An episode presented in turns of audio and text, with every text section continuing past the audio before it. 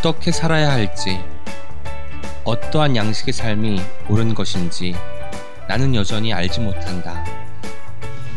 다만, 앞으로 살아가면서 편지를 많이 받고 싶다. 편지는 분노나 미움보다는 애정과 배려에 더 가까운 것이기 때문이다. 편지를 받는 일은 사랑받는 일이고, 편지를 쓰는 일은 사랑하는 일이라고 생각하기 때문이다.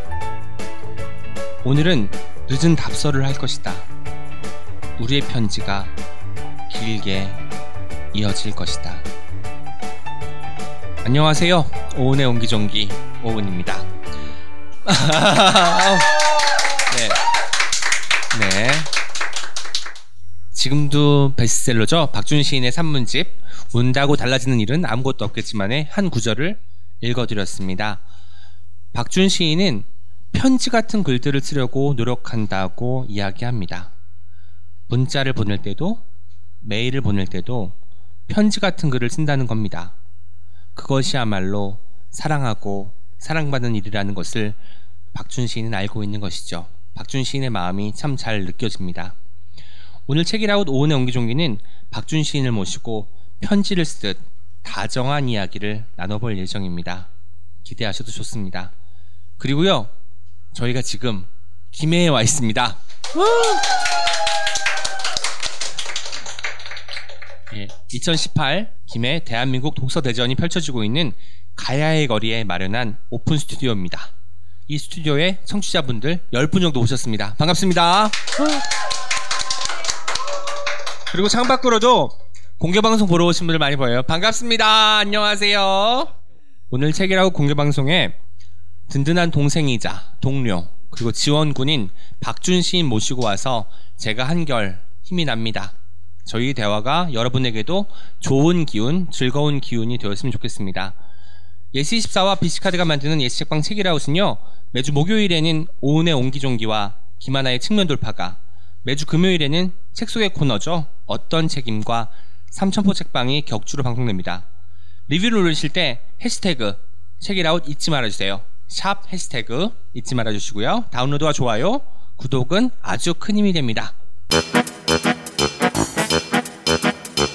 빵 예스 책방 예스 책방 예스 책방 예스 책방 예스 책방 책읽아웃 금요일마다 예스24에서 비시카드로 5만원 이상 결제하면 5천원 할인. 자세한 내용은 예스24와 비시카드 홈페이지를 참조하세요. 지금 제 옆에 운다고 달라진 일은 없겠지만 울자고 말하는 슬픔은 자랑이 될 수 있다고 말하는 울보시인 박준 시인 나와 계십니다. 안녕하세요. 네, 안녕하세요. 네, 시 쓰는 박준입니다. 본격적으로 인터뷰 시작하기에 앞서서 박준 시인님 소개를 저희가 해드리려고 합니다. 기대해 주세요. 자, 소개 나갑니다. 시인, 시를 쓰고 시집을 만들기도 하는 사람. 유난히 말수가 적고 부끄러움을 많이 타는 아이였다. 개를 무척이나 좋아했다. 그래서 수의사가 되고 싶었다. 고등학교 3학년이 되어서야 수의사가 되려면 공부를 잘해야 한다는 사실을 알았다. 포기했다. 대학에서 우연히 시를 읽는 동아리에 들어갔다가 시를 쓰겠다고 마음먹었다. 가방에 시집만 넣고 다니던 시절이었다. 하루에 시집을 서른 권씩 들고 다니면서 읽고 그것을 나눠주고 했다. 본격적으로 읽은 첫 시집은 기영도의 입속의 검은잎. 몸에다 시를 써보기도 했을 만큼 시에 대한 열망이 컸다. 등단전에 썼던 습작시가 천 편이 넘게 있었다.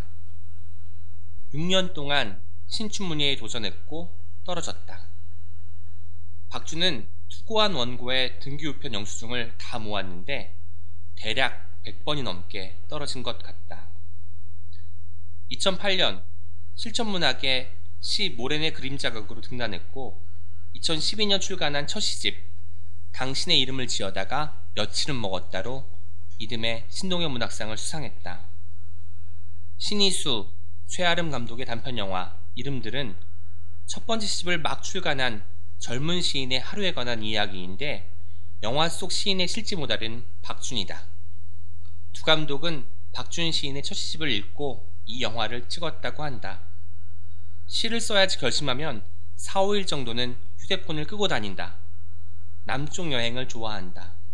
태백 가는 일을 좋아한다. 죽은 사람들이 좋다. 잠이 좋다. 저희가 준비한 소개 어떻게 어. 들으셨나요? 소개가 시간네요. 네. 근데 네. 중간에 부끄러운 것들도 있는데 어떤 게? 뭐, 어떻게 뭐, 그랬나요? 뭐 시에 대한 열망으로 몸에 시를 썼다 이런 것들은 보면 저도 그래서 문 아니 문신이 있나 싶은데 뭐 해나 같은 건가요? 아니 네임펜으로 쓰는 네임펜으로? 거예요. 네. 아 그건 좀 근데 그냥 종이에다 시 쓰면 이게 특별해 보이지 않는 거죠. 그러려면 음. 개성 있는 시를 써야 되는데 아, 그게 안 되니까 분하니까 그냥 이렇게 팔이든 무릎이든 거울 보고 이렇게 쓰든 컨텐츠가 안 되니까 미디어로 승부하겠다. 그렇죠. 몸도 미디어니까. 매체가 어, 달라지는 매체가 거니까. 달라지는 거니까. 아 정말 시대를 앞서가는 시인이었다는 생각이 듭니다. 흑역사입니다. 네. 그래도 남한테 피해 주는 일은 아니거든요. 그렇죠. 그게 그냥 혼자 하고 하는 거니까 네 그렇습니다.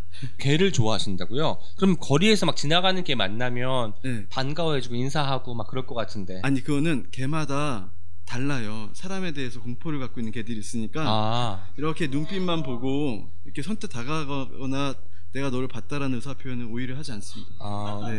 뭐 일종의 밀당인가요, 개와의? 아니 예 그렇죠. 근데 사람 손길을 싫어하는 개들이 유난히 많아요. 근데 뭐 가서 확 만지는 거는 음. 실례 같은 거죠. 어, 개들이 그런 것 때문에 스트레스를 받는다고 저- 맞아요. 저도 기사를 읽은 적이 있습니다. 네, 그래서 혹시- 눈으로 예.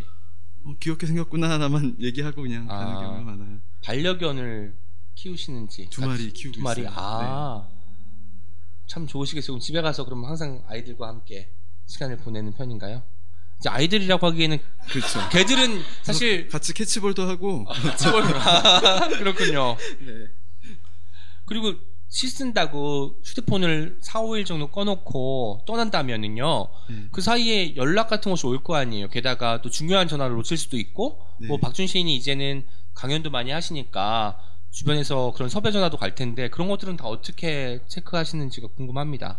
근데 뭐 그것을 골라서 받을 수는 없는 거고 당연히. 이제 어쨌든 근데 그것도 이렇게 제가 하는 일을 이렇게 잘 단돌이 시켜놓고 약간 한 하루나 이틀 이렇게 고- 공백이나 여백이 만들어도 되겠다 할 때는 그렇게 하는데요. 쉽진 않고요. 돌아와서는 사죄의 문자를 음. 100개 보냅니다. 저 같은 경우는 휴대폰에 휴대폰을 끄고 다니는 거 좋아하긴 하는데 걱정되고 초조하고 불안한 거예요. 그 사이에 굉장히 뭐 중요한 일들이 벌어지고 있을 것만 같은 거죠. 근데 이것이 nomophobia라는 말이 음. 말로 설명된대요. no mobile phobia라고 해서 손에 휴대폰 쥐고 있지 않으면 불안한 사람들이 많다고 해요. 저도 이제 그렇게 될 것 같아가지고 하루에 그 3시간 정도는 휴대폰을 그 비행기 모드 있잖아요. 그렇게 해놓고 지내려고 하고 음. 있습니다. 근데 그 시간 동안에 며칠 해보니까 아무 일도 벌어지지 않더라고요. 물론 이제 우리 SNS에 이제 수다가 좀 왔다 갔다 하는 정도지 그 사이에 전화가 중요한 전화를 놓치거나 하지는 않았던 것 같아서 박준 시인처럼 저도 하루 이틀 힘들겠지만 3, 4일은 힘들겠지만 3시간 정도는 그렇게 끊어놓으려고 합니다. 저도 3, 4일은 좀 이례적인 거고 저도 하루 이틀 정도는 하는데요. 사실 이것도 제가 그 어떻게 보면 권력이죠. 핸드폰을 끌수 있는 권력이 있는 거죠. 근데 이 권력이라고 얘기하는 건 그 뭐 높은 권력이 아니라 그런 것 같아요. 그 사이에 제가 기민하게 응답해서 이루어지지 않을 일은 제가 아니어도 되는 일이니까 굳이 마음을 쓰지 않으려고 합니다. 아 그러니까 그 2, 3일은 괜찮고 네. 나머지 저한테 4, 섭외- 5일 정도는 내가 아니, 아니. 있어야 된다. 저한테 섭외를 했다가 안 되면 형한테 전화를 할, 오은 씨나 전화를 할 거잖아요. 아니 저한테 안 돼서 박준 씨한테 가는 아니, 지금 뭔가 순서가 바뀐 것 같은데요? 어쨌든 그런 네, 것이라는 네. 것입니다. 아니, 사실 그 인력풀이 많지가 않아요. 그래서 네. 자유롭게 네. 전국을 돌아, 돌아 다니면서 이렇게 이제 행사를 할 수 있는 사람이 많지 않기 때문에 아마도 네. 준이가 안 되면 저한테 오기도 하고 그렇겠죠. 아마도 서로 득을 좀 보지 않았을까 싶기도 네, 합니다. 맞아요. 그리고 기영도 시인의 첫 시집이죠. 첫 시집이자 마지막 시집이 됐는데 입속에 검은 잎을 본격적으로 시 읽을 때 처음 읽었다고 했어요. 제가 며칠 전에 기영도 시인을 가지고 이제 그 이야기를 좀 한 적이 있었는데 음. 기영도 시인이 박준 시인에게 영향을 많이 끼친 시인이겠네요. 그 시나 문학이 어떻게 미감으로 변하는지를 가장 잘 알려준 음. 시인 같아요. 왜 그러냐면 기영도 시인의 시가 의미적으로 어렵거든요. 이 의미가 외부에 있지 않고 이렇게 숨어 있잖아요. 의미들이 이렇게 연결돼 있고 그래서 뭐 몇 편의 시를 제외하면 대부분 어렵죠. 근데 그 처음에 저는 이게 왜 어려운가에 대해서 너무 고민을 했던 것 같아요. 그것이 약간 어, 뭐라 그러죠? 일을 가는 내가 언젠가 이거를 다 이해하고 말겠어. 이해하고 말겠어라는 그 물음표가 크게 하나 쳐졌는데 그것이 사실 문학이 저한테 처음 오는 음. 미감으로 오는 단계가 아니었던가 이 생각을 해요. 네. 그래서 사실 기영도 시인의 시 읽고 나서 저는 그런 생각이 들었어요. 저는 뒤늦게 좀 읽기 시작했는데 아 다 완벽하게 이 맥락을 파악하지 않아도 시는 충분히 아름다울 수 있구나. 여백이 있다는 것이 이렇게 훌륭할 수 있구나라는 것을 깨우칠 수 있는 계기가 되었고 그 이후에 또 박준 시인의 시를 읽으면서 역시나 여백은 중요하구나라고 다시 한번 깨달을 수 있었습니다. 저희 오늘 옹기종기 인터뷰는요 조금 특별하게 진행이 돼요. 먼저 인터뷰 시작 단계에 deep and slow 그러니까 깊고 천천히 생각해야만 답할 수 있는 질문을 드리고요. 인터뷰 마지막 단계에 이에 대한 답변을 듣도록 하겠습니다. 오늘 박준 시인님께 드리는 deep and slow는 이것입니다. 시 쓴다고 달라지는 일이 있을까요? 사실 시를 붙였는데 쓴다고 달라지는 일 쓰면 달라지는 일에 대해서 얘기, 해 주시면 좋을 것 같아요. 아셨죠? 네. 네, 잘 생각하시면 좋겠고 저희 오늘 얘기하겠습니다. 예, 대화를 하면서 그에 여기 대한 경- 답을 경전철이 지나가요. 김혜경 전철이 아, 네. 세 칸짜리 굉장히 예쁘게 지나갑니다. 네. 약간 주의가 산만해서 마음에 듭니다. 네, 혼자 이렇게 힘들지 않, 않아도 될 것 같아요. 김해 공개 방송이잖아요. 김해는 몇 번 와보신 것 같아요. 제가 아까도 저희가 이제 구포역에 내렸는데 물론 거기는 김해는 아니지만 그 근처에서 어디가 맛있는지도 알고 계시고 김해에 오면은 뭐가 좋다를 알고 계시더라고요. 김해에 관련한 혹시 추억 같은 게 있을까요? 어 처음으로 이 처음으로 이제 제가 아까 초등학교 5학년 때라고 했잖아요. 네. 초등학교 5학년 때인데 그때 부모님하고 같이 여행을 다닌 게 아니라 두 살 터나 두 살 터울 난 누나랑 김해 친척이 계셨는데 어쨌든 거기까지를 둘이서 오는 일이었어요. 그러니까 어, 초등학교 5학년 몇 살이죠? 열. 두 살. 예. 살았던 데가 전 서울 살았고 서울에서 네. 김해까지. 김해까지 14살짜리 누나와 12살짜리 제가 이렇게 처음으로 장거리 여행을 둘이서 하는 거죠. 아니 집에서 그걸 선뜻 가라고 이제 물론 아이들이니까 차를 태워 보내는 데까지는 부모님이 오시고 네. 또 마중을 나오는 데까지는 그 친척이 오시는데 그 사이가 있잖아요. 그렇죠. 그래서 그게 굉장히 놀라운 경험이었던 것 같아요. 그렇게 둘이서 부모님 없이 4시간 5시간 걸리는 거리를 기차를 타고 뭐 이런 것들을 기차를 타고 오는 네. 경험. 네. 그래서 아마 그때가 기억이 오랫동안 남는 것 같습니다. 그리고 유독 시나 산문에 제목이든 아니면 내용에 지역명이 많이 들어가요. 가령 이제 청파동, 파주, 여수, 해화동, 해남 이런 게 있는데 이런 공간이 네. 시가 발화하는데 아주 지대한 영향을 끼치는지도 궁금합니다. 사실 안 끼쳐요. 아 그냥 사실 그 해화동은 네. 뭐 다른 뭐 이- 평화동이 되어도 되고 맞아요. 아, 그렇군요. 근데 아시겠지만 여행 가거나 어떤 기행 중에 보면 새롭잖아요. 근데 그거 갖고 쓰면 시든 산문이든 쓰면 쓸 땐 좋은데 나중에 돌아와서 보면 새롭지 않죠. 뭔가 그냥 기행문에 그치는 경우가 많잖아요. 그래서 사실 그 새로운 곳에 여행할 때 제가 좋아하는 거는 뭐 낯선 음식을 먹고 낯선 것을 보고 거기만 있는 것을 보는 것도 좋아하는데 사실 그것보다 더 좋아하는 게 거기도 있는 것을 음. 보는 것을 좋아합니다. 그럼 프랜차이즈 가고 막 이러시는 거예요? 네, 뭐 그 아까 뭐, 말했던 햄버거 집부터 시작해서 어. 아, 사실 그 뭐 먹는 것만 따지면 뭐 그럴 수도 있지만요. 네. 그게 아니라 그냥 그 인간의 삶이라는 게 바닷가 도시든 혹은 산 기슭이든 혹은 평야지대든 결국은 크게 다르지 않다는 것을 매번 확인하면서 좋아하는 것 같아요. 맞아요. 네. 저도 근데 이거는 사실 지역뿐만 아니라 우리네 일상도 비슷한 것 같아요. 우리네라고 하셨어요? 예. 우리네 일상? 네, 왜 정겨워서. 아 옛날 말이긴 한데 저도 모르게 나왔네요. 월화수목 금토일이 크게 다르지 않잖아요. 아침에 일어나서 내일은 뭔가 새로운 게 있을 거야라고 생각하는데 막상 일어나 보면 똑같이 뭐 물 마시고 창밖 한번 내다보고 하는 일들이 비슷한 것 같더라고요. 그런 패턴들이 있는데 그게 다른 지역에서 펼- 똑같이 펼쳐질 때 음. 약간의 새로운 그 질감으로 다가오는 게 있어서 그것이 이제 시로 잉크되는 게 아닌가 싶습니다. 지난주에는 또 부산에 다녀오셨더라고요. 네. 부산 뭐 문학동네 북클럽 네. 매 무슨 강연회에서 김민정 시인과 두 분이 강연을 하시고 그때는 또 멋있게 머플러까지 하고 오셨는데 근데 사실 머플러가 제가 무슨 패션 아이템으로 쓰는 것도 물론 있겠지만 그 제가 예전에 일을 지금보다 더 열심히 회사 일을 더 열심히 할 때는 퇴근하면 모자를 늘 썼어요. 사람들이 알아보니까 아니, 어 저기 박준 씨 나왔다고 어쩜 그러냐고 이거 아 그게 아니라 약간 그게 그런 거예요. 약간 퍼소나 화 탈을 쓰듯이. 아 난 이제 그러니까 직장인 아니야 직장일 때는 모자를 잘 안 쓰잖아요. 그렇죠. 대부분 회사에서 쓰면 안- 모자 쓰고 출근하는 회사가 많지 않잖아요. 맞아요, 맞아요. 제가 다니는 데도 그랬는데 그냥 퇴근을 하자마자 직장인의 정체성을 빨리 벗고 싶은 거예요. 근데 음. 그럴 땐 모자 쓰는 거거든요. 그리고 머플러 하는 거는 부끄럽지만 약간 시인 정체성 같은 거예요. 아. 머플러 그래서 뭐 그 갑자기 그 머플러 한다고 시인이 되는 건 아니지만 조금 이렇게 나의 정체성을 이제 혼자서 표시하는 거죠. 저는 약간 지금 웃음이 터진 게 시인 머플러 하니까 화가 베레모가 떠올랐어요. 그러면서 뭔가 이런 것이 일종의 고정관념이 되면 안 되는데 아, 박준 시인께서 머플러 할 때는 참 멋들어지고 잘 어울린다는 생각을 했거든요. 여러분 앞으로 머플러 보면 웃지 마시고요. 그냥 그냥 박준 시인의 패션 아이템이라고 생각하시면 될 것 같습니다. 박준 시인 취미는 혹시 뭐예요? 취미 취미가 특기는 있는데 특기? 취미는 잘, 예. 특기는 뭔데요? 아, 보통은 취미는 있는데 특기가 없잖아요. 신기한 것 같습니다. 특기 시쓰기. 아. 특기가 시쓰기인데 시를 열심히 안 써요. 지금 책이 안 나오고 있으니까 이따가 또 그 이야기도 하, 도록 하겠습니다. 네. 그리고 SNS도 네. 보통 젊은 시인들, 젊은 소설가들이 많이 하고 있는데 상대적으로 거의 안 하는 편이거든요. 근데 재밌는 건 다 보고 있더라고요. 네.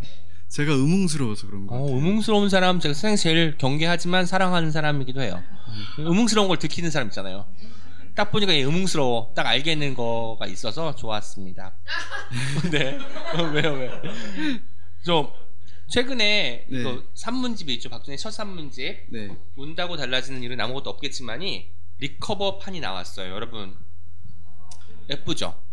첫 번째 그 나왔을 때는 이 커버를 아마 제가 알기로는 김민정 시인 시인이 제 편집장께서 골랐고요. 두 번째 이번에 그 recover 판은 이 그림은 박준 시인께서 골랐다고 하더라고요. 네. 근데 recover 판이 나왔다는 거는 이 책이 인기가 좋았다는 거예요, 아주. 그래서 뜨거운 독자들의 반응이 있었고 아직까지도 많은 사랑을 받고 있는데 이런 반응이 어떤가요? 당연한 일이었나요? 아 일단 일단 좋은 좋은 일이고요. 사실 recover는 제가 물론 좋아했지만 recover를 하는 건 약간 동시에 미안한 마음도 있었어요. 내용이 달라지지 않고 커버가 바뀌는 거잖아요. 그래서 혹여 이런 것이 무슨 이렇게 표현해도 될지 모르겠지만 낚시처럼 보이진 않을까? 어, 그렇게 해서 좋은 마음도 있었지만 그냥 주저되는 마음도 있었는데 어, 고민 끝에 recover를 네, 리커버라기보다는 한정판 다시 이제 초록색 표지로 앞으로 돌아갈 건데 한정판처럼 낸 한정판은 그럼 일정 수량만 찍고 네. 다- 이것이 다 소진이 되면 옛날 표지로 다 돌아간다는 얘기죠? 네 맞습니다. 대신 여기 리커버판에는요 박준 시인의 신작시 선잠 2가 수록이 되었다고 합니다. 제가 시를 워낙 안 쓰니까 이런 것까지 카피가 되는 그렇죠. 네. 특기니까 자주 안 봐- 선보이고 싶지 않은 거예요. 가끔만 선보이고 싶지. 특기를 너무 자주 보여주면은 개인기 많이 하면 좀 재미없잖아요. 그런 것처럼 마찬가지인 것 같습니다. 그래서 이렇게 인기가 굉장히 많이 있다는 거는 저는 사실 기분 좋은 일일 것도 같은데 어쩌면 좀 부담스럽고 다음 책을 내기가 좀 주저되고 이게 하루아침에 사그라들지는 않을까 걱정할 수도 있고 그럴 것 같거든요. 게다가 제가 제가 아는 박준 시인은 이런 거에 크게 휘둘리거나 하는 사람은 아니지만 쑥스러움이 오히려 많고 우직한 사람이지만 이런 느낌이 약간 구- 하늘의 공중에 붕뜬 것 같지 않는지 그런 느낌은 음. 어떻게 갖고 있어요? 근데 정말 솔직하게 말씀드리면 그 오은 시인도 그렇고 저도 그렇고 산문도 쓰고 다른 글을 열심히 쓰지만 정체성은 사실 시인 거잖아요. 네. 왜 웃으세요? 아니 아니세요? 다른 글도 열심히 쓰는데 네. 아, 뭐 산문집 아, 아, 그 생각이 들어가지고 예. 근데 사실 산문집이 이렇게 인기가 짧은 시간 동안 있는 건 사실이고 그래서 너무 감사한데 그것이 시인 박준에게 시인 박준의 어깨를 이렇게 으쓱하게 만들진 않는 것 같아요. 그 시인 박준의 어깨는 좋은 시를 썼을 때 으쓱해지는 거지. 음. 책이 이렇게 많은 독자분들이 뭐 판매 부수가 많다고 해서 정말 으쓱해지지 않아요. 정말로. 사람 박주는요? 사람 박준은 좋아하죠. 좋아하고 네. 사람 박주는 네. 많이 팔리는 걸 좋아하지만 시인 박주는 네. 시가 아니고 산문이고 좋은 네. 시를 썼을 때가 아니기 때문에 그렇게 으쓱할 정도는 아니다. 맞아요. 라고 정- 정리하면 되겠네요. 네. 근데 이게 진짜예요. 네, 준비된. 멘트가 아니라. 아, 저는 사실 준이의 준이의 말을 아까 만두시다 저한테 그랬잖아요. 안 변한다고. 예. 제가 그러니까 제가 안 변하는 거는 시인 박준이 변하지 않아서 그래요. 아직 좋은 시를 사람 박준은 변했군요. 조금 근데 제가 정말 10년 전쯤에 처음 박준 시인을 만났을 때랑 변한 게 하나도 없어요. 쑥스러움 많이 타고 공손하고 요새는 근데 좀 능글맞아졌어요. 그것이 유일하게 10년 동안 체득한 박준 시인의 어떤 사회생활 skill이 아닐까라는 생각이 드는데 변하지 않아서 참 좋더라고요. 사람이 변하지 않는다는 거는 굉장히 믿음을 주는 어떤 것인 것 같아요. 전 많이 변했나요 그 사이에? 아니 한결 같으세요. 한결 한결 같이 네. 까불고 네. 그렇습니다. 네. 그 매일 신문인가 인터뷰를 봤더니 네. 먼 지역 작은 공간일지라도 꼭 가려고 노력한다고 하셨더라고요. 그러니까 뭐 우리가 보통 교통편이 닿기 어렵거나 먼 곳에 있으면 아 거기까지 가서 내가 내 이야기를 해야 돼라고 주저하기 마련인데 박준 시인은 오히려 먼 곳이면 먼 곳일수록 자기가 안 가본 곳이면 더 좋다고 하더라고요. 그런 네. 동력이 어디서 생기는 거죠? 사실 그 여행을 좋아하는데 외국어를 못해서 해외 여행을 꿈꾸진 않고 그래서 저희 제가 생각하는 여행은 늘 늘 국내 여행이에요. 그래서 제 친구가 한 번은 리버풀에 가자고 해서 축구 좋아하는 친구군요. 거기 항구 도시잖아요. 네. 목포나 가자 그랬거든요. 제가 목포 나 가자. 가서 뭐 할 건데 가서 그러니까 뭐 그런 거죠. 우리가 어차피 술 먹고 즐겁게 놀 거 아니냐. 근데 뭐 못하러 이렇게 멀리 가냐. 약간 농담처럼 했는데 뭐 그렇게 일이지만 여행처럼 당일치기여도 여행처럼 생각해서 가는 일인 게 가장 큰 동력 같아요. 네. 음. 그러면 가서 보통은 당일에 올라오나요? 아니면 하루 정도 머물다가 올라오는 편인가요? 오늘도 굉장히 재밌는 게 한 시간을 먼저 도착해서 그 일대를 돌아보는 거예요. 저는 약간 그 동네의 어떤 숨결을 몸에 좀 새기는 과정을 불어한다는 것이 굉장히 시인 같더라고요. 그때는 머플러를 하지 않았어도 구포역에서는 머플러 안, 했으니까. 그래서 아 보통은 저도 새로운 곳에 가면은 낯서니까 당황하기 마련이고 길 물어보느라 바쁜데 거기서 도착해서 한 시간 동안 그 골목들을 왔다 갔다 했다는 게 참 대단한 것 같아요. 네. 네, 근데 이렇게 네. 이렇게 말하니까 그 그림이 되게 아름답게 보이는데 네.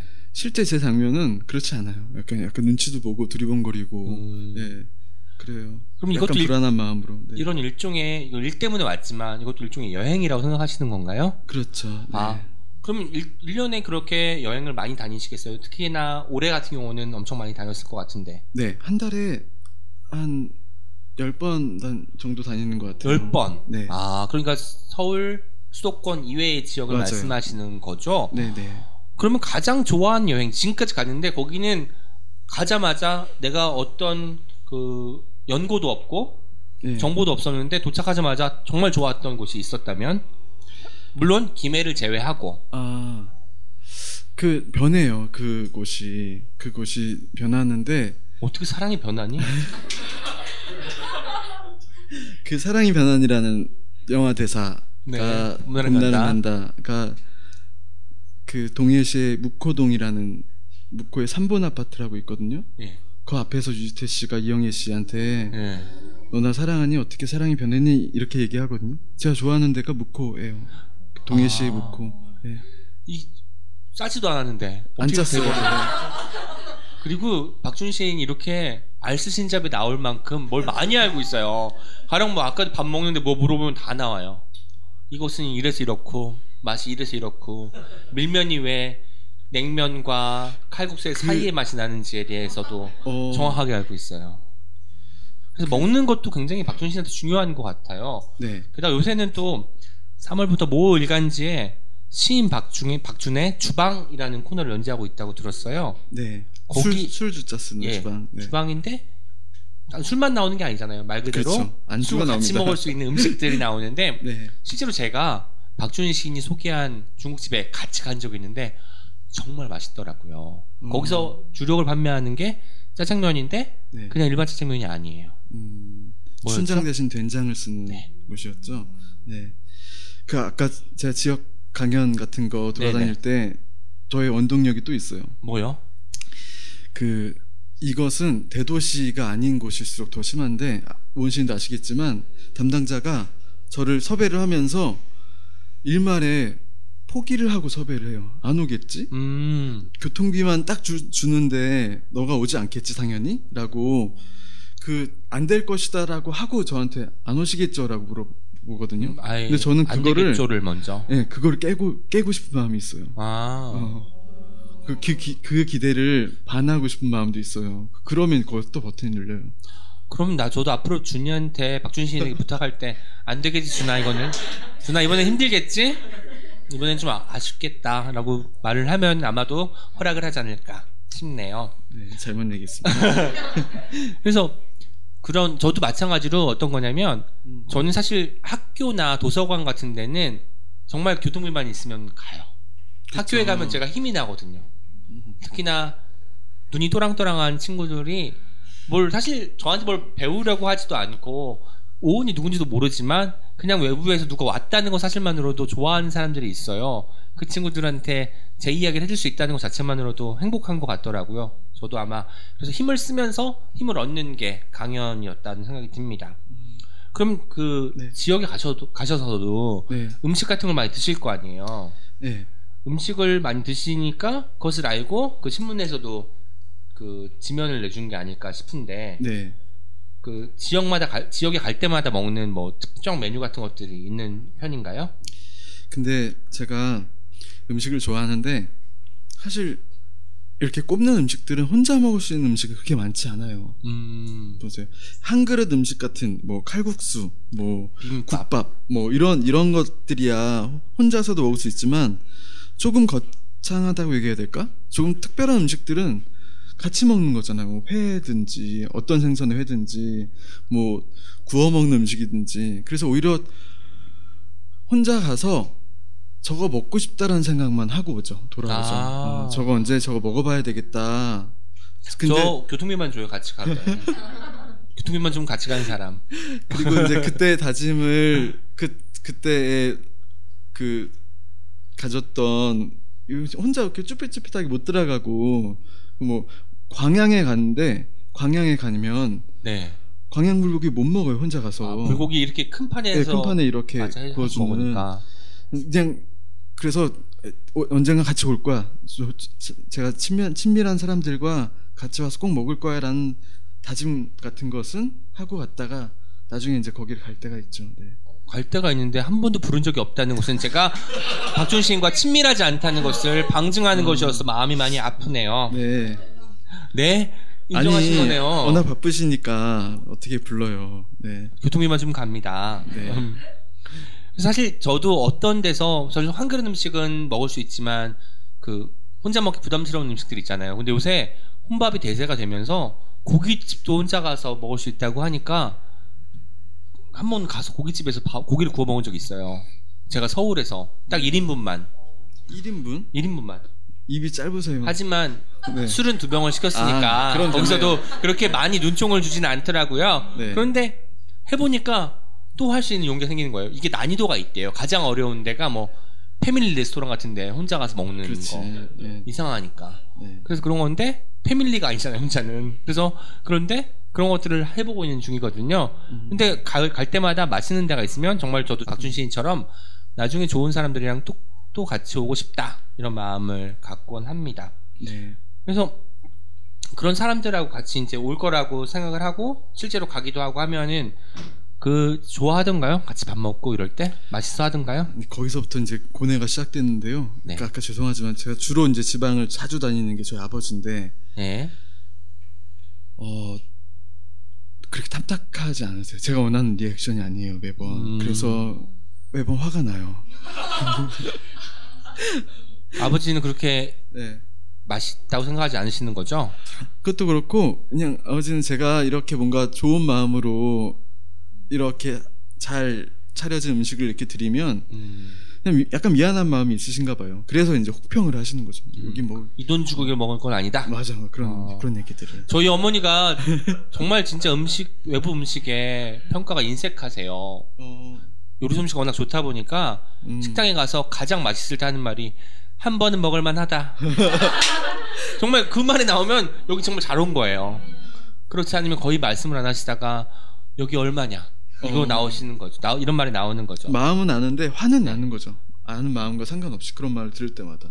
네. 그래도 아버지께서 이런 말씀을 하셨다면서요. 강릉에 간 적이 있었는데 네. 이게 나중에 참 그리워지겠다. 이 지루함조차. 네. 그러니까 그 맛없음도 아마 기억나실 거란 말이죠. 아니 맛있게 다 드세요. 그쵸? 맛있게 드시고 드시고 알지 알지. 드시고 그냥 하는 말씀. 어른들은 왜 그럴까요? 그러게요. 맛있으면 어 안 짜네 뭐 이런 말씀하시다는 표현이야. 그 독자분들한테 내려갈 때마다 선물도 많이 받으시죠? 네 많이 받아요. 좋으시겠어요. 가장 많이 받은 선물 그리고 가장 기억 남는 선물 같은 게 있다면 어떤 걸까요? 왜냐면 준이 같은 경우가 선물을 진짜 좋아하는 친구예요. 하는 것을 아, 받는 게 아니라 선물을 누구한테 주는 것을 왜 바로 응 하시고? 자본주의의 아이콘이 됐으니까요. 어 아니 가장 많이 받는 선물은 편지예요. 근데 편지 제일 좋아하시잖아요. 손편지. 네 그러니까 그래서 편지는 다 보관해 하게 되더라고요. 하나도 저도. 하나 하나도 빠짐없이 다. 네. 저는 심지어 그 어떤 초등학교나 중학교에나 갔더니 교탁 위에 포스트잇으로 이거 드세요 하고는 우유가 있었어요. 딸기 우유. 그래서 그거를 그 딸기 우유는 먹고 보관할 수 없으니까 그 포스트잇을 가지고 와서 끝에 이제 그, 그, 그 달라붙잖아요. 그것이 이제 마를 때까지 기다린 다음에 보관을 하고 있는 중입니다. 어, 네. 저는 소주도 한 병 받아봤어요. 저도 오은처럼 있어요. 아. 네, 좋네요. 네, 다음 하지만 얘기하시죠. 오은처럼보다 바- 더 받고 싶은 거 있어요. 오은데이. 근데 그 소주 네. 안 드셔봤죠? 그냥 병째로 그냥 있는 거죠? 네, 네. 아, 아, 그거요? 선물 받은 거? 어. 먹었어요. 아, 네. 그거는 이제 아 그냥 박준 씨에게 소주를 선물한 것이군요. 네, 네, 박준 네. 소주가 아니라 네, 네. 아, 술 좋아하는 거 알고. 그러니까요. 네. 아, 근데 사실 소주를 가장 좋아하지는 않죠. 아, 근데 소주가 가장 좋은 날이 있고요. 네, 날마다 달라요. 어떤 술이 가장 좋은지는. 박준 시인께서 좋아하는 사람들한테 가장 많이 선물하는 것은 바로 독주라고 합니다. 물론 술을 좀 드실 줄 아는 분들한테 드리는 것이겠지요. 저도 받은 적이 있어요. 기억하시나요? 네, 기억해요. 저, 해프닝 있었죠. 네, 해프닝 이야기를 좀 해주세요. 제가 뭐 그렇게 비싼 독주는 아니에요. 이게 제가 늘 항변하지만 맥주보다 독주가 가격 대비 성능의 취함의 정도가 더 빠르거든요. 네. 근데 오은 시인이 어떤 좋은 일이 생겨서 제가 선물로 독주를 선물했는데 집에 한 세 병 정도가 있었어요. 같은 독주가 제가 좋아하는 것이라.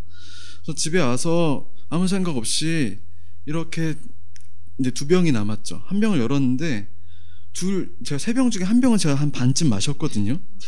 그런데 반쯤 마신 게 없고 둘 다 새거가 있는 거예요. 그래서 어 이게 내가 마시던 걸 줬구나 라고 생각해서 다음 날 다시 찾아갔어요. 네, 새 것을 가지고 왔더라고요. 저는 사실 봤지만 모르는 척, 아, 빈 것이었어?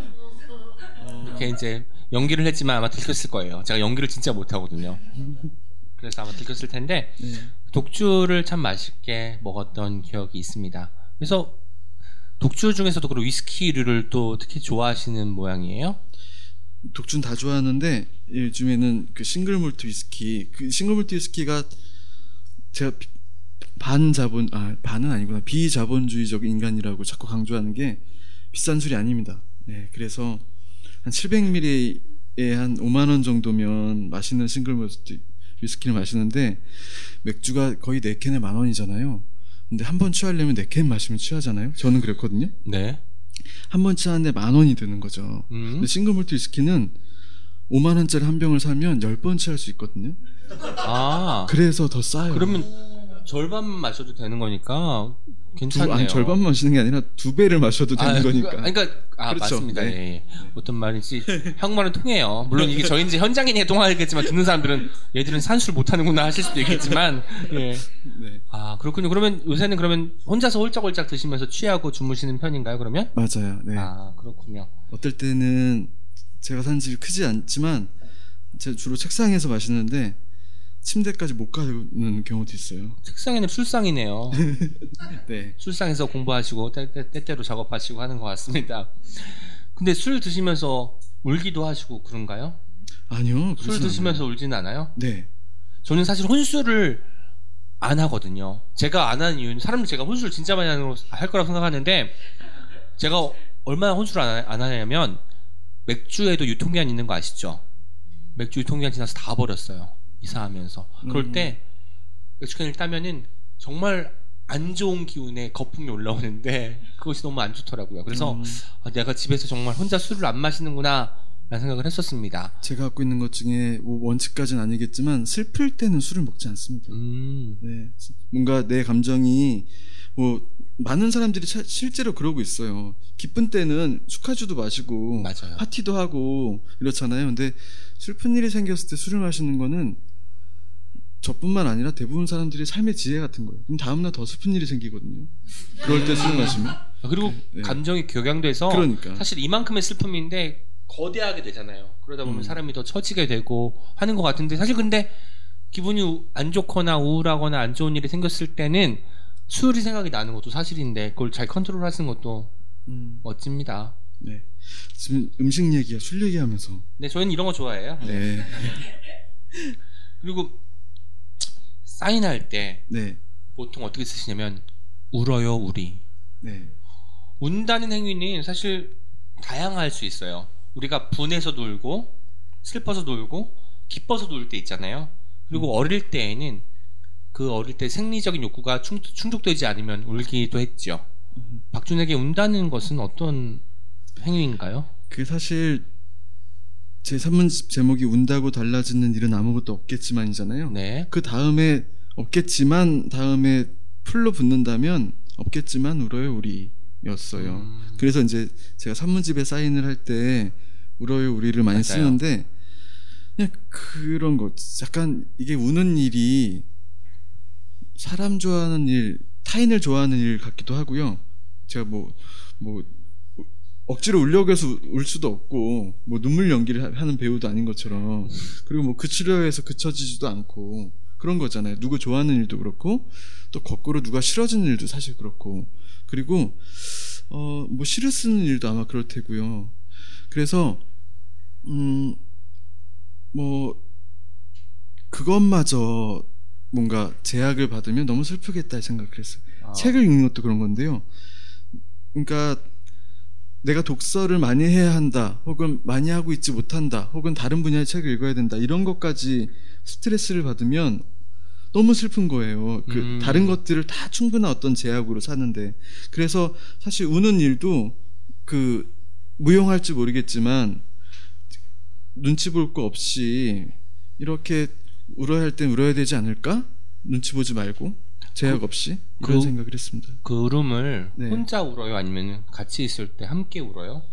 아 주로 혼자 울죠. 혼자 울죠. 네. 저는 사실 네. 혼자도 자주 우는데 음, 밖에서도 자주 터지거든요. 그래서 민망할 때가 많이 있어요. 음. 그래서 그럴 때 그래서 는- 부러워요. 그건 사실 온 시인이 밖에서 갑자기 갑자기 눈물을 이렇게 흘리고 나 나이 먹었나봐라고 멋쩍으면서 얘기하시잖아요. 네. 근데 그게 사실 저도 저조차도 이게 울음에 대한 강박이 있어서 타인 앞에서 잘 못 우는 거죠. 근데 그건 약간 부러운 것 같았어요. 전 울 때도 좋다. 울- 눈물 흘리면서 머릿속으로 울지 말아야지 하면서 8, 9, 72 이렇게 구구단을 외우면 그걸 멈출 수 있을 것 같다는 생각이 드는 거예요. 네. 그 와중에도 저를 약간 컨트롤하려고 하는 저 자신이 또 싫어가지고 더 울음이 나와요. 어, 그래서 정말 그때 푹 받쳐 오르더라고요. 이쯤에서 네. 박준 시인이 또 울음 이야기도 하셨고 그랬으니까 저희가 시 한 편 낭독을 듣도록 하는 시간을 갖도록 하겠습니다. 어떤 시 준비하셨나요? 저 시집에 동지라는 시가 있는데 조금 긴 시인데 어, 더위도 끝났으니까 동지를 네. 기다리면서 동지가 이제 하지보다 가까우니까요. 맞아요. 내년까지는 기다릴 수 없으니까요. 네. 한번 읽어보겠습니다. 동지 그때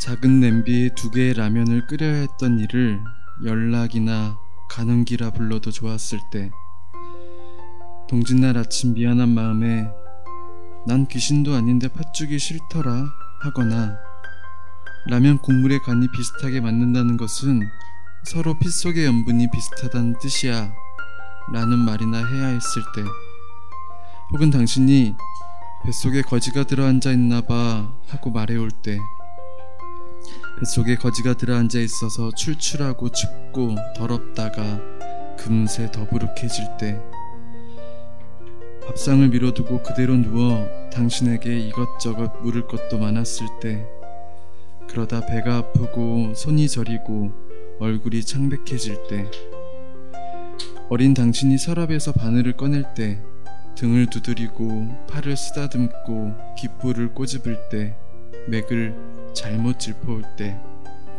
맥박이 흐린데 심하게 체한 것 같아 바늘 끝으로 머리를 긁는 당신의 모습이 낯설지 않을 때열 개의 손가락을 다 땄을 때 그 피가 아까워 아름다울 가짜나 빛을 영자를 적어볼 때 당신을 인천으로 내보내고 누웠던 자리에 그대로 누웠을 때 손으로 손을 주무를 때 눈을 꼭 감을 때 눈을 꼭 감아서 나는 꿈도 보일 때 새 봄이 온 꿈속 들판에도 당신의 긴 머리카락이 군데군데 떨어져 있을 때 와, 정말 뭉클해집니다. 요즘 이 뭉클한 와중에 제가 시집을 봤더니 박준 시인께서 읽다가 저 잘 보라고 돌려주던 거예요. 자기 시 낭독하는데 이 섬세함까지 갖추고 정말 다 갖췄네요. 네, 네, 제가 박준 시인이 이제 네, 답서 그러니까 답장하고 이런 걸 좋아하니까 산문집 운다고 달라지는 일은 아무것도 없겠지만 해서 답서라는 짧은 산문을 읽어드리면서 저도 답을 하겠습니다. 답서 내일 아침 빛이 들면 나에게 있어 가장 연한 것들을 당신에게 내어 보일 것입니다. 한참 보고 나서 잘 접어두었다가도 자꾸만 다시 펴보게 되는 마음이 여럿이었으면 합니다. 이런 마음들을 많이 내장 탑재하고 계신 것 같아서 부럽습니다. 네. 컴퓨터 같네요. 내장형, 내장형 하드디스크. 거. 네, 네. 저도 외장 하드로 구입해서 그런 마음들을 좀 가지고 다녀야 될 것 같아요. 네. 제가 얼마 전에 네. 채널 예스 인터뷰를 봤는데 네. 거기서 이런 말을 했어요. 박준 시인께서 좋은 삶을 살아야 한다고 생각합니다. 때론 글로 먼저 질러놓기도 하고요. 그러니까 이걸 읽고 나서 저는 이런 생각을 한 거죠. 내가 좋은 사람이 되고 싶고 좋은 삶을 살고 싶으면 그거에 대한 이야기를 먼저 글로 써놓고 이걸 이게 거짓말이 되지 않기 위해서 내가 이렇게 살아야 되는 거예요. 맞아요. 그런 생각이 들어서 네. 실제로 그렇게 한 적도 많이 있는지가 알고 싶어요. 그게 이제 아무리 생각을 해도 뭐 작가나 시인이 자신의 작품이 자신의 삶이 어느 정도 투명도를 갖고 반영되는지는 작가의 자유인 거잖아요. 어, 뭐 아주 거칠게 얘기해서 한쪽은 리얼리스트일 거고 네. 한쪽은 문제 모더니스트일 거고 근데 그런 문제도 물론 있겠지만 그냥 전체적으로 어, 어떤 삶을 살아야 어떤 글을 쓸 수 있는 것은 당연한 것 같아요. 음, 내가 이 삶을 살면 이런 글을 쓰는 거고 이런 삶을 살면 이런 글을 쓰는 거고 근데 한 번은 생각을 하다가 그것이 삶이 먼저 발이 나가는 건가? 음. 근데 대부분 그렇지만 안 그럴 때도 있잖아요. 어떨 맞아요. 때는 글이 먼저 나갈 때가 있는데 예를 들면 편지 같은 거예요. 편지를 많이 쓰면서 살고 싶다라고 쓰면 편지를 진짜 쓰기, 써야죠. 음. 그것을 거짓으로 할 수가 없으니까. 그래서 아주 아주 작은 예는 그런 것 같습니다. 네. 그런 생각이 들었어요. 저는 아까 말씀하신 것 중에 정말 와닿았던 것 중에 하나가 실제로 그래서 저도 모르게 마지막에는 희망을 내비치게 되는 경우가 많더라고요. 시를 쓸 때도 내가 안 들어갈 수가 없어요. 아무리 내가 객관화를 시켜서 다른 사람 이야기를 할 거야 해도 결국은 제 이야기가 많이 녹아 들어갈 수밖에 없거든요. 그러다 보니까 저도 모르게 이 시의 끝은 해피엔딩이었으면 좋겠다라고 생각을 하고 이 금미래 같은 경우에는 좋은 일이 더 벌어졌으면 좋겠다라는 식으로 맺는 경우가 있는데 그게 어쩌면은 예언일 수도 있고 나의 바람일 수도 있고 내가 진짜 그렇게 살았으면 좋겠다는 어떤 나의 의지일 수도 있다는 생각을 해봤습니다. 제가 사찰들에 가면 좋아하는 장면이 대부분 절에 이렇게 기와불사라고 하는 음. 기와장에다가 이렇게 맞아요. 소원 거. 소원 쓰는 거 네. 있잖아요. 화이트 같은 걸로. 많이 했어요. 네, 많이 하셨죠. 네. 뭐라고 적으세요? 거기에 뭐 건강 뭐 이런 거 쓰고 부모님 건강하시라고 쓰고요. 저는 그 뭐 행복하자. 아, 행복하자 그런 단어, 행복하를 행복이란 단어 쓰진 않았던 것 같아요. 뭐 부모님 건강과 음. 저는 이대로 여전히 뭐 기쁘게 이런 식으로 쓴 것 같아요. 그 제가 생각하는 게 그거예요. 딱 그걸 보면 무리한 소원을 쓰는 사람은 아무도 못 봤어요.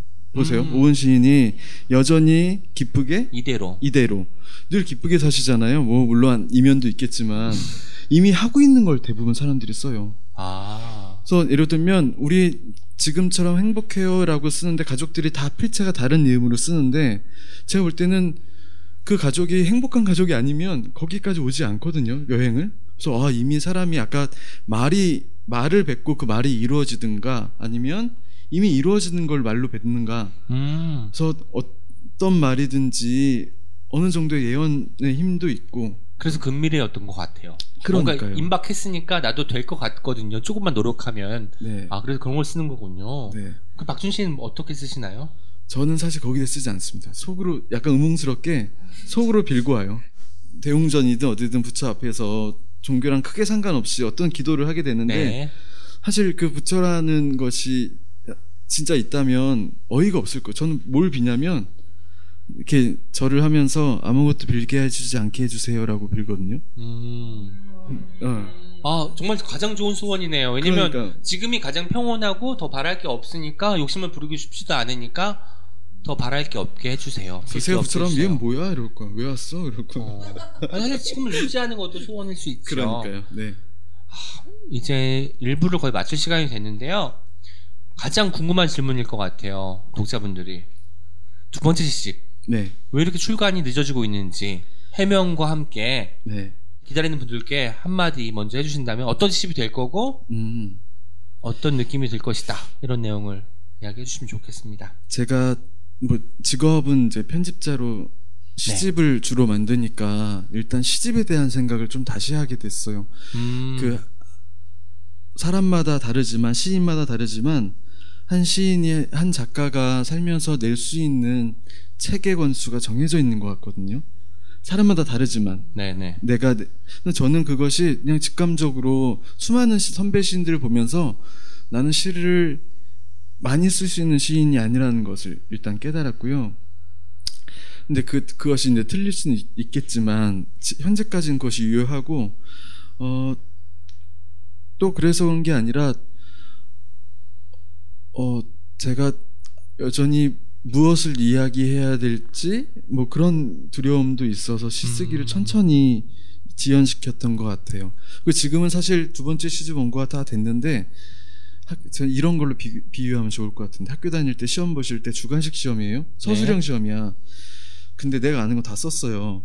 근데 시험 시간 40분 남았어요. 다 썼는데 아는 거 다 썼는데 그럼 굉장히 빨리 풀었다는 거고 바로 내요 그럴 때 다, 답안지를 아니 가지고 있어요. 가지고 제가. 있죠. 네. 가지고 있다가 지우개로 글씨 잘 못 알아보겠는 거 다시 쓰고 어, 몇 문장 더 붙여볼까? 뭐 답을 좀 더 길게 쓸까라고 하다가 결국 한자도 건드리지 않고 제 시간에 내잖아요. 왜냐면 네, 답을 바꾸면 틀린다는 네. 그런 속설이 있었어요. 그래 아는 것도 다 썼으니까. 그러니까 3번이었다가 1번을 고치면 틀리고. 얘기하는 거잖아요. 마- 서술형 네. 마찬가지예요. 네. 맞춤법이 네. 이거였나 저거였나 고- 고민하다가 그러니까, 네. 했는데 틀릴 수도 있다는 거죠. 네. 처음 생각하는 게 정답이라는 것이. 근데 있었어요. 그게 저는 자기 그래서 시험지 낼 때 아 몰라라고 눈을 질끈 감거든요. 네. 내가 할 거 다 했어라고. 근데 시, 험지를 빨리 내지 않는 이유는 이 자기 수긍의 시간 같아요. 그게. 아. 네. 아 눈이 눈이 질끈 감고 이제 내가 할 일은 다 했어라는 시간까지가 저의 두 번째 시집을 길게 만들어 놓은 것이 아닌가. 음. 네. 거의 눈이 감길 수 있을 것 같아요. 이제. 저희가 실제로 지금 세계라웃 오은의 옹기종기 코너 3회 연속 출판사와 관련된 일을 하시던 분들을 모셨어요. 음. 김금희 작가님도 출판사에서 편집을 하셨었고 강원국 작가님도 출판사에서 일을 하셨었고 그리고 현재 출판사에서 일을 하면서 시를 쓰고 있는 박준 시인까지 3연속 출판사와 관련된 분들을 모셨네요. 남의 책 그러니까 다, 른 사람의 시집을 매만지면서 자기 시를 쓰는 게 뭔가 충돌을 일으키거나 하진 않나요? 일단 좋은 점이 많죠. 그 끊임없이 현장에서 가장 먼저 시인들의 첫 원고를 보니까 그런 점에서는 굉장히 좋고요. 감각이 계속 끊임없이 음. 자극을 받잖아요. 근데 하나 단점은 그냥 세상의 모든 노동과 모든 직업이 그렇지만 일이 많아서 피곤해요. 그래서 음. 제가 시를 물리적으로 쓸 시간이 그렇게 많이 주어지지 않아요. 네. 근데 어떤 일이든 마찬가지죠. 예, 일이 되는 순간 네. 그것이 부담이 되고 시간을 많이 갉아먹는 것 같이 느껴질 수밖에 없는 것 같아요. 오인 시인에게 책이 나웃은 일인가요? 일이죠. 네. 저는 모든 건 다 일이에요. 일이 많아요. 그래서 사실 네. 밥 먹는 것도 일일 때가 있어요. 입이 짧아서 그래요. 그러니까 이 미션을 주는 거예요. 오늘은 꼭 두 끼 이상은 먹자. 이렇게 될 때가 있어서 그럴 땐 일이 되는 거예요. 뭔가를 해야 한다가 붙었을 때는 그것이 저는 일처럼 느껴지더라고요. 그것을 즐기면서 한다는 사람들도 있지만 아직 그 경지에 다다르지 못한 것 같아서 마음을 좀 다잡는 일이 필요할 것 같습니다. 네. 저희 제가 마- 예. 네, 디벤슬롯에 대한 대답을 하고 이 시간 마치면 좋을 것 같습니다. 아, 오늘. 오늘 왜냐면 네. 박준 시인께서 아까 밥을 먹으면서 은희 형 많이 피곤한 것 같으니까 자기가 진행하겠다고 자기 혼자 다 할 테니까 가만히 있기만 해도 될 거라고 했는데 역시나 도와주고 있습니다.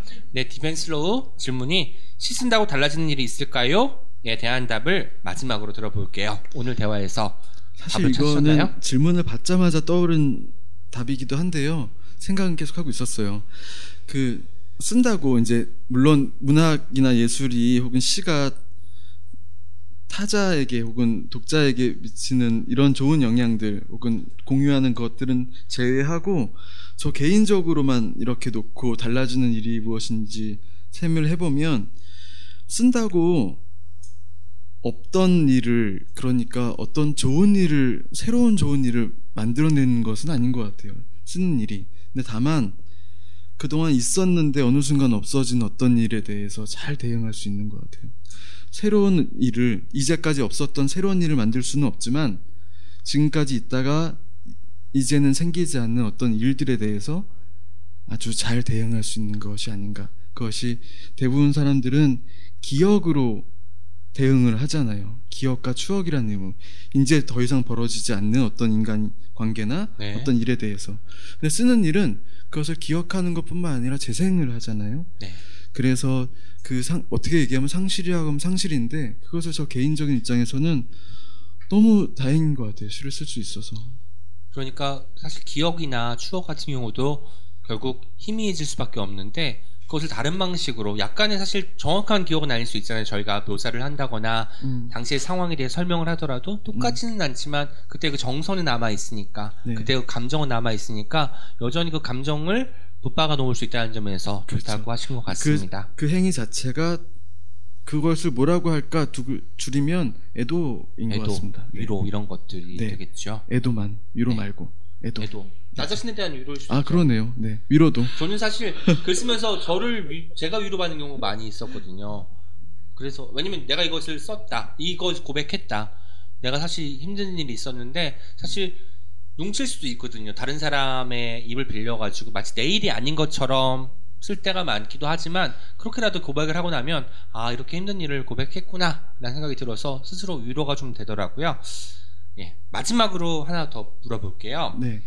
오늘 팟캐스트에 출연하신 소감과 더불어 이 세상의 울보들에게 한마디 건네주시면 좋을 것 같아요. 어, 어, 팟캐스트 언제 불러주시나 생각했는데 생각보다 빨리 불러주셔서 감사하고요. 네. 그리고 그 제가 썼던 말이기도 한데 누가 울고 있을 때 저는 가장 좋은 게 오은 시인이 잘 그러지만 그냥 적당한 거리에서 걱정스럽게 이렇게 바라봐 주거나 아니면 그럴 수만 있다면 더 좋은 것은 같이 울거나 네. 예, 사실 그런 것 같아요. 누가 울고 있는데 네. 무슨 일이야? 어. 고쳐 줄게 무슨 캐물음 또 하면 이거 줄게 또 나요. 근데 이건 싫죠 그냥 힘내도 이상한데 제일 좋을 땐 이거였어요. 은하 나중에 밥 먹자. 전 밥 먹자라는 말이 왜 이렇게 힘이 나는지 모르겠어요. 그래서 음. 언젠가가 될지 모르겠지만 밥 먹자라는 말은 너한테 힘을 불어넣어 주겠다. 물론 밥값을 제가 내게 될 수도 있겠지만 어쨌든 그런 것뿐만 아니라 어쨌든 밥 먹을 기회를 마련해 준다는 거잖아요. 그런 대응 방식들. 음. 근데 사실 여러 가지가 있겠지만 저는 사실 책을 읽으면서 음. 많이 그거를 좀 삭힌 것 같아요. 오은 시인도 누가 울고 있으면 친한 사람이 울고 있으면 먼저 누- 같이 눈물 나죠.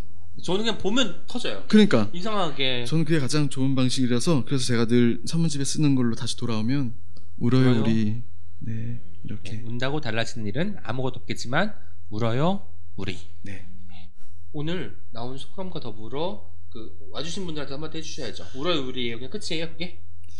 고맙습니다. 뭐 김해 참 좋네요. 이런 거 해야 돼. 좀 뭔가 지역에 왔어요 우리가. 어 오픈 스튜디오예요. 밖에서 듣고 계신 분이 보니까 한 37분 정도 네. 약간의 과장을 보태서 그 정도 된 것 같아요. 안에 계신 분들도 한 10분 계시고요.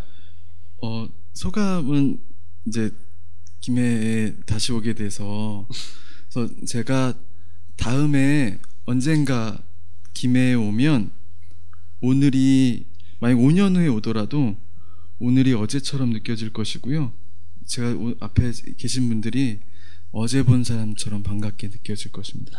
네. 오늘의 이 장면이 네. 박준 시인의 시로 되살아났으면 좋겠습니다. 산문이든 네. 물론 다른 방식으로. 네, 그러겠습니다. 네. 박수 한번 주세요. 고맙습니다.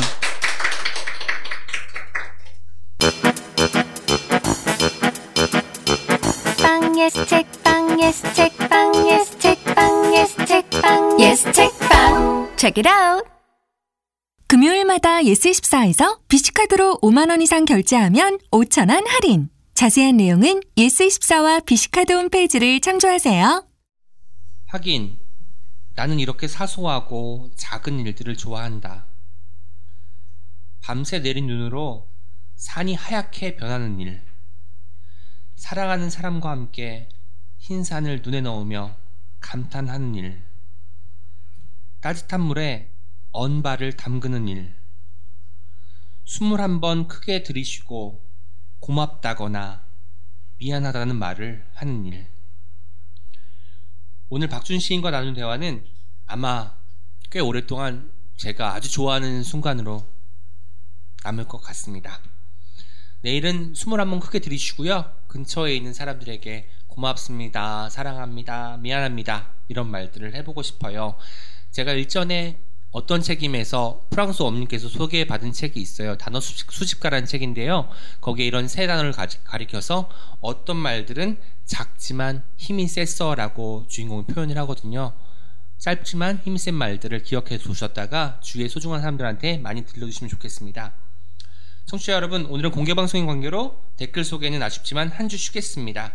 하지만 애정어린 의견 정성스럽게 남겨주신 모든 분들 감사드립니다. 저희 다 읽었습니다. 그리고 여기 현장에 계신 분들도 방송 나가면 후기 꼭 부탁드리고요. 해시태그 책이라웃 부탁드립니다. 지금 지금까지 옹기처럼 소박하지만 종기처럼 난데없이 등장하기도 하는 오은과 함께한 오은의 옹기종기였습니다. 내일 어떤 책입에서 또 만나요. 안녕.